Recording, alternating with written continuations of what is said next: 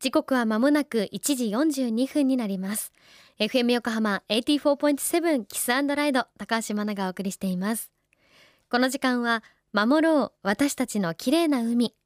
FM 横浜では世界共通の持続可能な開発目標 Sustainable Development Goals SDGs に取り組みながら14番目の目標海の豊かさを守ること海洋ゴミ問題に着目。海にまつわる情報を毎日お届けしています。今週は青山堂書店から出版されているイカ先生の煽りイカ学。これで釣りが100倍楽しくなるの著者富所淳さんのインタビューをお届けしています。まずは煽りイカについて教えてください。こんにちは。釣りのですね島野っていうメーカーとその他いろいろですねそちらのこうインストラクター、テスターをしてます、富所淳と申します。まず、まあ、アオリイカの生態について書いた本なんですが、基本的にはこう釣りの本というよりはですね、アオリイカっていう生き物が一体こう、どんなあ一生を始まって、そして終えて、そしてこう、どんなね、ところに住んでとか、で、どんな種類がいてとかですね、そのアオリイカそのものに対する興味をですね、皆さんに持っていただいて、えー、そこを深くですね、わかりやすく解説しようというふうに書いた本です。初版が出たのが今から、えー、っと、3年前かな。初版が出た、平成29年。一番最初の初版に関しては、いろんなそのアオリイカの生態っていうところとかですね、まあ、そういったところにこうスポットを当ててたんですけども、えっと、海底の方ではですね、最後のところに、まあ、いわゆる新しい知見というかですね、今まで、こういうふうなことが分かってたんだけども、新たに分かりましたよっていう部分がですね、結構出てきまして、それがですね、まあ、あの、アオリイカの種類が何種類かあるんですけども、まあ、それがいろんな分布がですね、どんどんどんどん変わってきたと。昔と比べて、アオリイカの分布がちょっと、まあ、具体的に言うと、ちょっと北の方にこうね、登ってきたとか、あとは見つかってなかった場所って見つかるようになったとかですね、こういったところをですね、新たに追加したというような感じですね。えー、本当に簡単に言うとですね、まず手軽に釣りができるっていう点と、あと食べて美味しい、そして、えー、日本全国で釣れると。いうところですね。で、もう一つ挙げるのであれば、イカが非常に賢いですね。えー、この点がですね、このアオリイカ釣りの面白いところかなっていうところですね。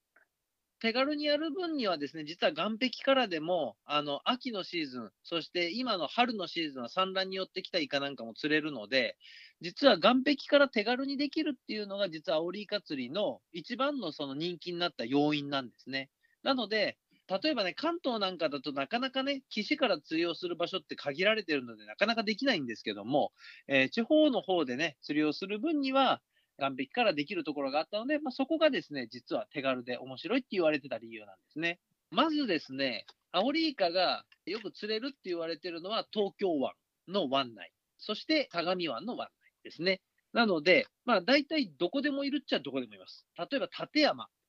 のあたり、南房総って言われる立山の方からずっとこのまま北上してきて、穂田、金谷、えー、この辺でも釣れますし、で、今度、あんまり湾奥に行くと今度釣れなくなるんですが、今度反対側に来て、今度そのまま横須賀川でも釣れますし、その横須賀川から今度三浦半島の先端ですね。えー、城ヶ島あたりでもよく釣れますし、で、そこから今度反対側の相模湾に入ってずっとっていう感じでずっと沿岸沿い釣れてですね、真鶴とか、えー、いわゆるそのまま東伊豆の方まで行っても釣れます。で、そのまま駿河湾に行っちゃっても釣れるということで、ほぼ関東はですね、全域にアオリイカがいます。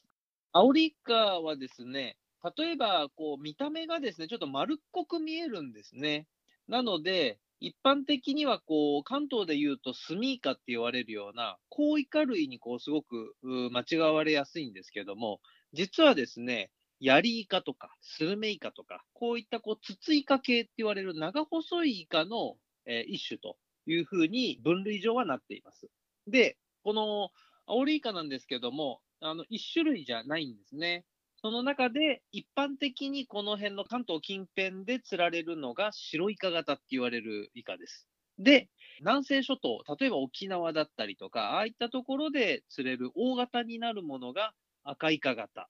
で、同じようにこの南西諸島にいるちょっとね、黒っぽいイカがいるんですが、これがクワイカ型。いわゆる、まあ、ちょっと方言なんですけども、いわゆる黒イカ型。ちょっと黒っぽいイカということでクワイカ型。この3種類が日本にいるアオリイカの種類になります。白イカ型と呼ばれているのは、だいたい2キロ台、2キロ後半ぐらいまでが一般的に釣れるイカのサイズなんですね。ちょうどこの春の時期に釣れるのが、ちょうどそれぐらいのサイズになるんですけども、赤イカ型はですね、えー、5キロとか、えー、ものによっては、まあ、6キロ言われています。で、まあ、あの、5キロ、6キロって言っても、なかなか想像がつかないと思うんですけども、まあ、人間の赤ちゃんが今生まれてくる時の重さが2キロ後半から3キロ前半って言われてるので、まあ、白イカ型の一番大きいのが生まれたての赤ちゃん。で、えー、それがですね、さらに数ヶ月経って倍ぐらいの重さになったのが赤いかがだということで、そんなに重たい赤ちゃんがいるのかというぐらいの重さのイカになります。で、大体2キロ台後半ぐらいまでがその白イカ型の一番大きいサイズって呼ばれてたんですけども、えー、ここ数年でですね、関東近辺でもこの白イカ型が巨大化してきました。で、なんとこの白イカ型でも、今は関東で4キロっていうようなサイズが上がるようになりました。今年なんですけども、本当に、えー、5月ですね、僕もですね、関東の海で自己記録となるですね、3.5キロっていうね、白イカ型のアオリイカを何年かぶりぐらいにですね、記録を更新したぐらいですね、関東でも非常にこう夢のあるサイズが釣れるようになったという感じです。イカ先生こと富所淳さんありがとうございました夢のあるサイズが釣れるようになったえー、いや6キロのアオリイカとかもし皆さん海釣りとかもう釣れたらびっくりしますよね。えーって。なんかよく聞いてた巨大イカってあるって本当なんだみたいになりそうですけれどもね。6キロですか。ちなみにあの調べてみたらアオリイカは3月から6月が食べるには旬ということでね先生も美味しいとおっしゃってましたが今が旬っていうところもあるみたいですよ。さあ富所先生の今回の著書は釣りの本と書かれていますがとても人気で小学校に置かれたり夏休みの読書感想文として読むお子さんもいらっしゃるそうです。ぜひ手に取ってみてください。詳しくは後ほどキスライドのサイトそして FM 横浜特設サイト海を守ろうにも掲載しておきます。FM 横浜では海岸に流れ着いたゴミなどを回収し海をきれいにしていくために神奈川守ろう。私たちのきれいな海実行委員会として県内の湘南ビーチ FM レディオ湘南 FM 湘南ナパサ FM 小田原のコミュニティ FM 各局その他県内のさまざまなメディア団体のご協力を得ながら活動しています。また日本財団の海と日本プロジェクトの推進パートナーでもあります。FM 横浜守ろう。私たちの綺麗な海チェンジフォーザブルー。明日はアオリイカの一生についてご紹介します。お楽しみに。